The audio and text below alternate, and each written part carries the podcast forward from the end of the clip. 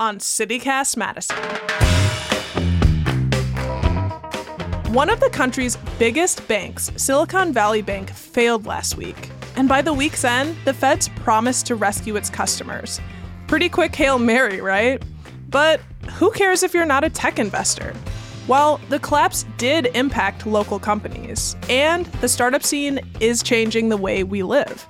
You're probably listening on an app right now, one funded by Startup Money. Local tech leader, entrepreneur, and former city alder Scott Resnick brings us up to speed on how Madison tech companies fared. It's Tuesday, March 21st. I'm Bianca Martin, and here's what Madison's talking about.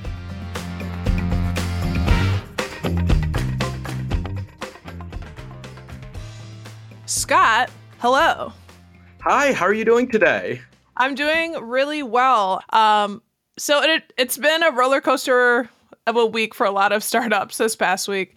Did your company use Silicon Valley Bank? We do not use Silicon Valley Bank. Uh, so, fortunately enough, we were not among the entrepreneurs who saw uh, or had their bank accounts frozen over the course of a weekend. Uh, we did not have to suffer through that experience. And do you know any Madison companies or Madison area companies who did? Absolutely. There are companies in Madison, throughout Wisconsin, you know, throughout the country that were using Silicon Valley Bank.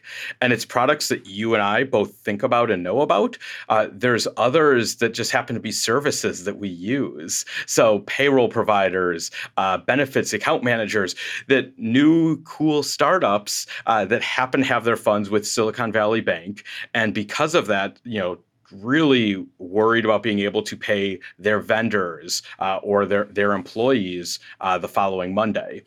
Now, the reality is the Fed swooped in. Uh, they essentially did exactly what the federal, the Feds have done for the last 20 to 30 years. Uh, we're able to come in, uh, uh unlock deposits essentially the following Monday. And just like any during any other bank crash, we're able to take the bank into receivership and then uh, essentially unlock the funds for those remaining customers.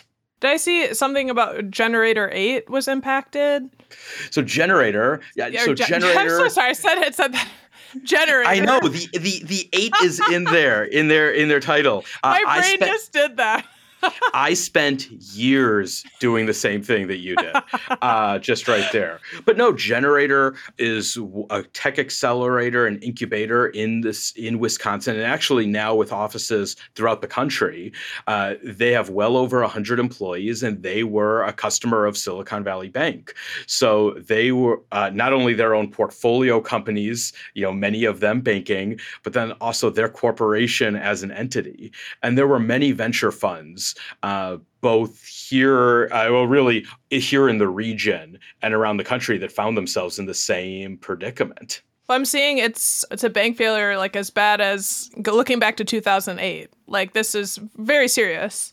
It is serious. And to understand what happened to Silicon Valley Bank, I think there's sort of two things that are interesting here. One why were entrepreneurs at Silicon Valley Bank to begin with? Uh, you know, I think that's something that gets missed in this narrative. Silicon Valley Bank serviced entrepreneurs. So, uh, just think if you're Bianca, you have a brand new startup idea, you have a new uh, iterative way to work on podcasting, and you went to your local bank, and I'll just think through what who your bo- local banker is. This person, let's put them in their 60s or 70s, maybe look closer to your father than your brother you walk into that bank and they're like, "Wow, this is great. You are a startup. You're running the econ. You're like you're fostering economic development. We love that as a bank. But what's a podcast?" What you end up running into is just banks not knowing how to deal with risk or how to really work with entrepreneurs. And this is where Silicon Valley Bank really captured the market.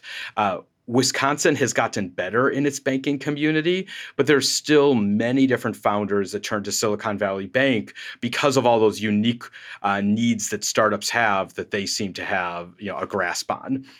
Yeah, and and that bank like specifically, you know, they were have geared themselves to be a space for entrepreneurs and for innovation. Like they want to be funding innovation and there's a lot there's a lot there's a lot to be, yeah. They do, but there's a lot of risk associated to it. Now, the reason why the bank run occurred and then the subsequent failure, by the way, had nothing to do with the fact that they were servicing entrepreneurs. It had a combination of some poor uh, now in 2020 you know now with 2020 hindsight some poor fiscal management as well as certain deregulations that occurred in in 2018 so those were the two reasons why the bank failed um, and the reality is probably no bank in the country would have been able to survive the kind of run that Silicon Valley experienced on Thursday and Friday.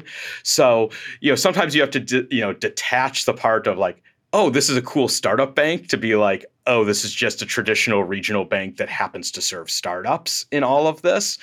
But it's still a scary thought when you can't unlock your funds uh, and you have to make payroll in the morning. Yeah, well, I want to dive into some of the stuff that you said, but I just want to hear first. Like, can you take me through your week? Like, when did you first get concerned? Tell tell us the story. Yeah, so it would have been I, I, sort of heard rumblings through a, a group called Y Combinator. Uh, they're probably the platinum uh, tech stu- know, tech accelerator. They're based out of the Bay Area, but we have had Madison-based companies go through Y Combinator. Uh, that Wednesday night was the first time where the founder of Y Combinator sort of sent out the memo, and as it was described to me, it was uh, run, don't walk to your bank and take out your money. So that caused by Thursday just a cascading effect of, you know, these, what I will say is high potential, you know, top startups, each one of their founders trying to pull out their money as fast as possible. And the beauty of Twitter, or maybe the scary part of it, is that word got spread quickly by Thursday night, you had folks trying to open up brand new banks and and diffuse some of that risk and wire money over as fast as possible. By Friday morning, your wire either went through or it just sort of the circular, you know, like motion of death of your like wire pending. Is my money out? And then over the weekend, wondering, did my money actually land in my new bank account? Right. And this is a lot of money, right? Because the majority of people who are banking at Silicon Valley Bank would not be covered under the FDIC. Like $250,000 will give you your, like, these are people with a lot invested. Cor- correct. And, and, I'll say it's a range. You have startups that may have just had their first angel check of $500,000 that they're hoping is going to last them for the next year to 18 months. You know, that's among your folks who are not covered by FDIC. You also, on the flip side, have companies that have hundreds of millions of dollars that are running multi million dollar payrolls with thousands of employees. They're panicking the same exact way as that younger startup. So you actually had this interesting moment where everyone was panicking together, all wondering like is our money out and safe? Now, the reality is there are some amazing folks at the US Treasury Department and at FDIC that work on bank runs. They train for this. They've been training for their entire careers to jump into a bank when one fails and to sort of do the paperwork to ensure by the when that bank reopens, all of their patrons are safe and covered. That occurred over the weekend. I can empathize with folks who are panicking. It's one thing like I'm reading a government memo that says everything will be all right, and then everything was all right. It's because they have some amazing public servants who are actually doing their jobs at an incredible rate and doing it well. Shout out to the public servants. They don't get a lot of they don't get a lot of love, but there are people hardworking people in the government. I do love some folks on Twitter, some big names in entrepreneurship that were like taking credit for stepping up in leadership uh, during this time of crisis. And I'm like, oh no, it was all these government employees, nameless, faceless individuals who worked over the weekend while you were rage tweeting, and your rage tweets did absolutely nothing. Um, I keep most of those opinions to myself, but uh, now I'm, I'm sharing them with you. What was the impact locally, would you say? What I will say is the impact locally actually was pretty minimal. It was a reminder that we should diversify where we put our funds. And we do have some amazing uh, local banks here in town that we're actually calling as well, saying, is there any startup that's running into in, into issues? We would be happy to extend lines of credit and be able to help out wherever we can. So, um, even local banks realized and recognized that this is a, a banking issue writ large. And we have improved in Madison to make a much better banking system than we had 10 years ago, 15 years ago. Um, for your fictional startup, uh, Bianca, like there's now a local bank that could be able to receive that. And that may have not been the case 10 to 15 years ago.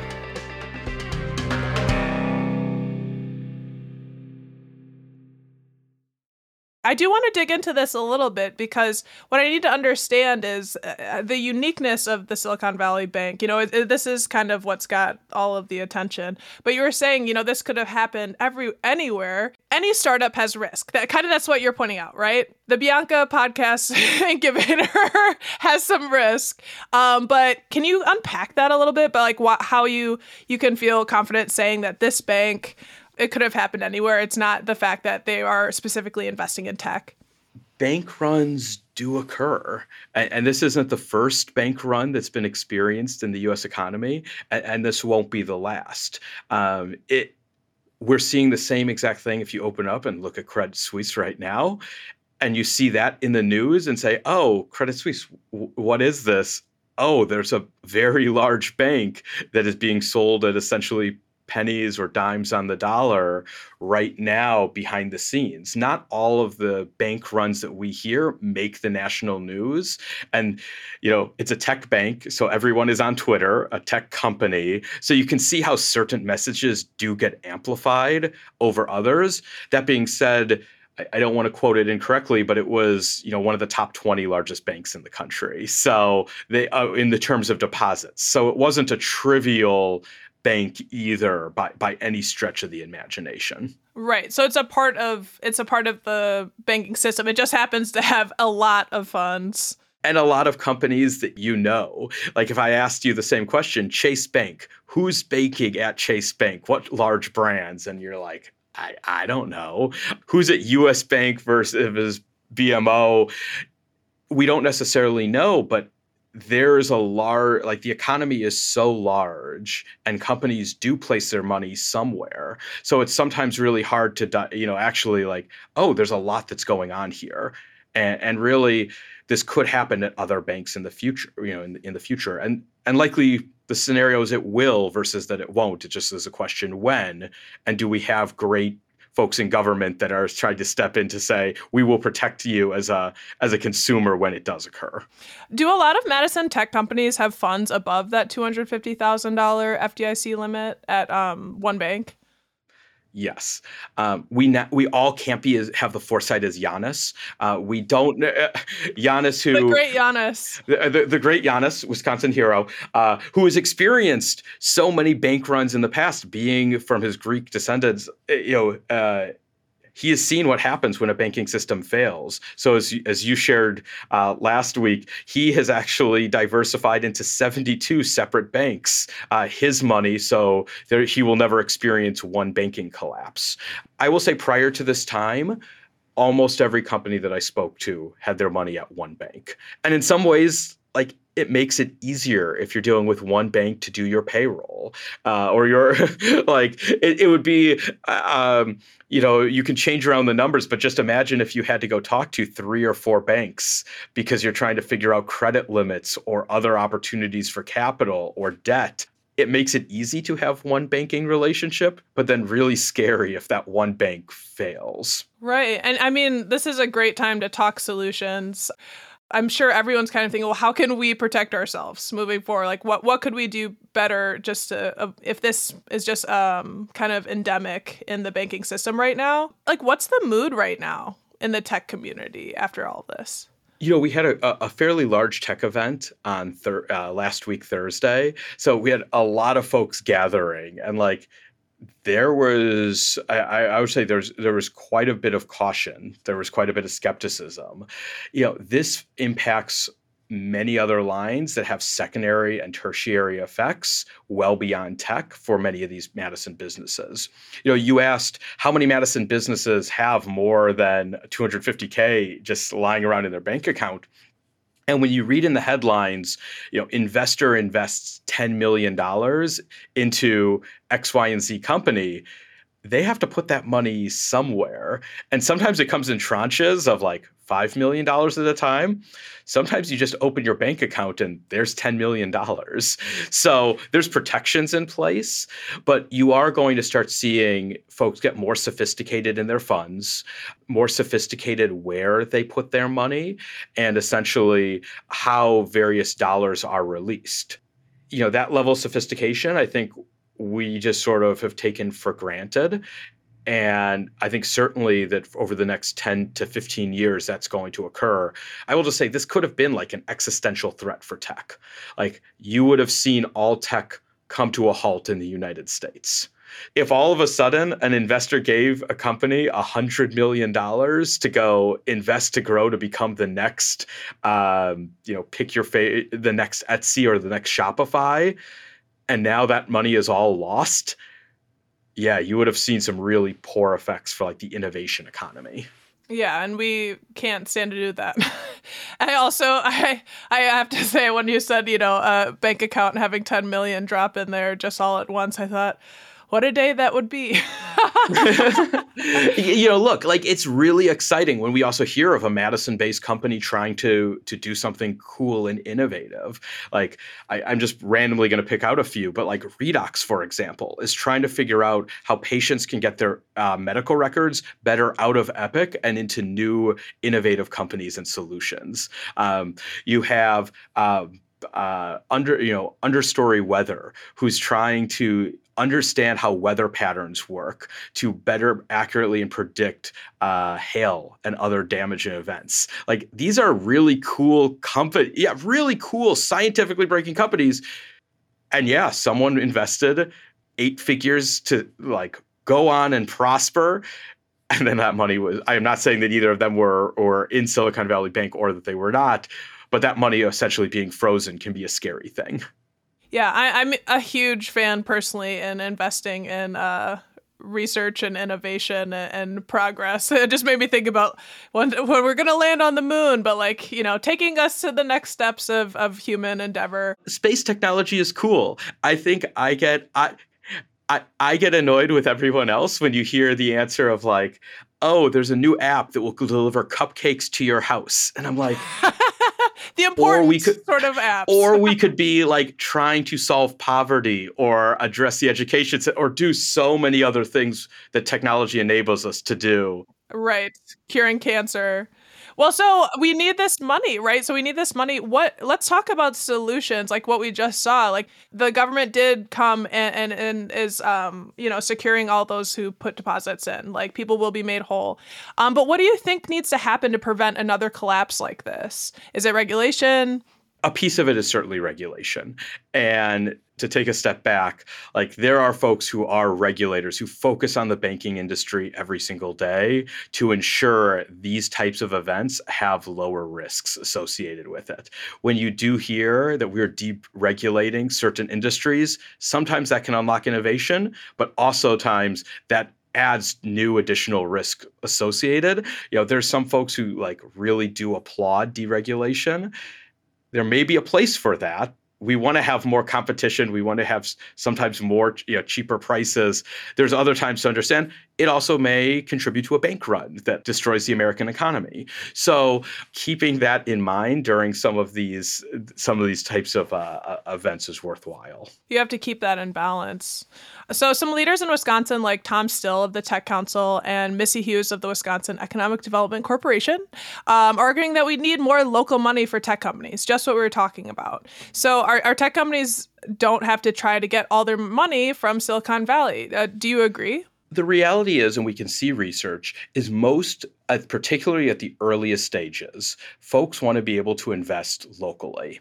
So uh, there's a sort of a, a, golden range of like 125 miles. It sort of includes Chicago, but not as far as St. Louis. So investors want to be able, particularly on the early stage, to say, I want to meet with you.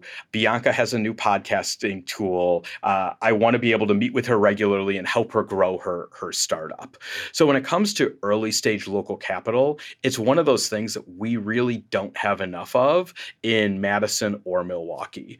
Uh, we can see our peer states in Michigan, Illinois, uh, Minnesota all punching sort of above their weight class. They're really accelerating their tech startup and uh, scenes and bringing new innovations to market. Where in Wisconsin, many founders are still struggling to get not that even $10 million check, they just want 50K to see does this idea work? And this is where the governor has stepped in. He proposed this in his last budget and is proposing in his current budget, which is uh, additional dollars to support those entrepreneurs. There are other provisions in that, which we'll see if they can get through the legislature, trying to say, let's make sure underrepresented entrepreneurs have a bigger piece of that pie, particularly for state dollars. There's another provision in there to make sure that it's geographically focused. Uh, it's actually much easier to, no surprise, easier to raise money in Madison than it is in Wausau or Green Bay. And we should be able to ensure that everyone has access to capital. Because at the end of the day, what we're trying to do is saying if you have a business, no matter who you are, your gender, your skin color, whoever you represent, you should be able to have access to the same capital um, no matter what your geography is it's not going to catch us up to Silicon Valley and some like the access. We all like even in tech, we just like roll our eyes when we see the founder of WeWork has a new company that no one understands and he has 50 million dollars overnight. We're not always that blessed in that way or have those resources to our advantage but this is one way to, to level the playing field and hopefully create a return uh, that the state of wisconsin taxpayers get to profit from. profit in prosper with. Live long and prosper. Well scott thank you so much. Lots to think about and we will definitely be turning to you again soon. So thanks for joining us on citycast madison. Thanks for having me That's Scott Resnick, COO and co founder of Hardin Design and Development and former Madison Alder. Do you work in tech? What do you think needs to happen to grow the tech scene in Madison? Leave us a voicemail at 608 318 3367. That's 608 318 3367. Or you can email us at madison at citycast.fm.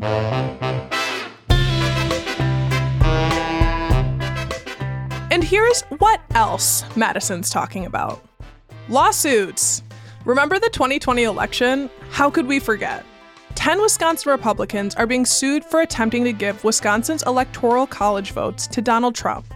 The lawsuit alleges that Republicans and their attorneys broke multiple laws, including counterfeiting public records, defrauding the public, and engaging in conspiracy. And here's the latest those defendants are now asking to have their case split up and to have separate trials in the counties where they live instead of here in Dane County. The lawyer, however, who brought the case forward says the case is much larger than election law, that through signing the documents, those folks are implicated in the January 6th insurrection. So we'll see what happens there.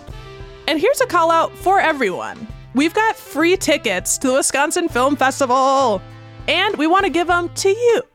So we're opening a contest. That's right, a little trivia question for you. Who's on the top of the Wisconsin State Capitol building? And I mean the very top. Of course, it's a golden lady, but what's at the tippy top? Email us the answer, and if you're one of the first three to answer correctly, we'll mail you a pair of tickets. That email again is madison at citycast.fm. Don't forget, what's on the top of her head? Do not send us a message that says the Golden Lady. We know. That's all for today here on CityCast Madison. I'm Bianca Martin. If you enjoyed the show, why not tell your friend who's got a brilliant app idea or the one that hyper invested in cryptocurrency about us? We'll be back tomorrow morning with more stories from around the city. Until then, If you want to create an app that sends uh, cupcakes to my house, I'm totally here for it.